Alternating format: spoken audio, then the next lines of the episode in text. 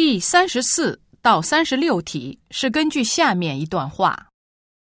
我们是一个出版发行外国文学的单位，我作为编辑已经工作了四年。昨天主编让我检查某个短篇小说的翻译与原文是否一致，我检查了一遍。发现有几个地方翻译的不太准确，我做了记号以后还给了主编。今天主编交给我修改后的稿子，让我做最后检查。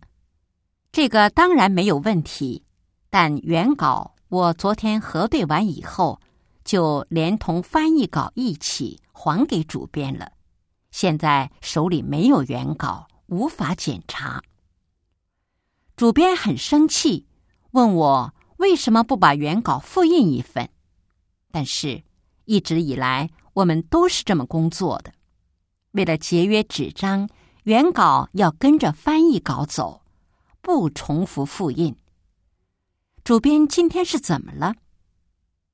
看到我为难的表情，同事小黄说：“我替你去主编室拿原稿吧。”我没让他去。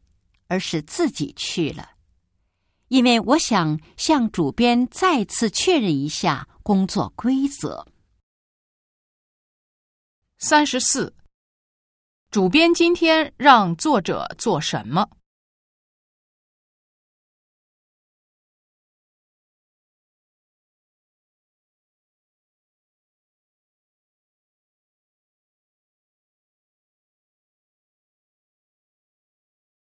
三十五，他们的工作规则是什么？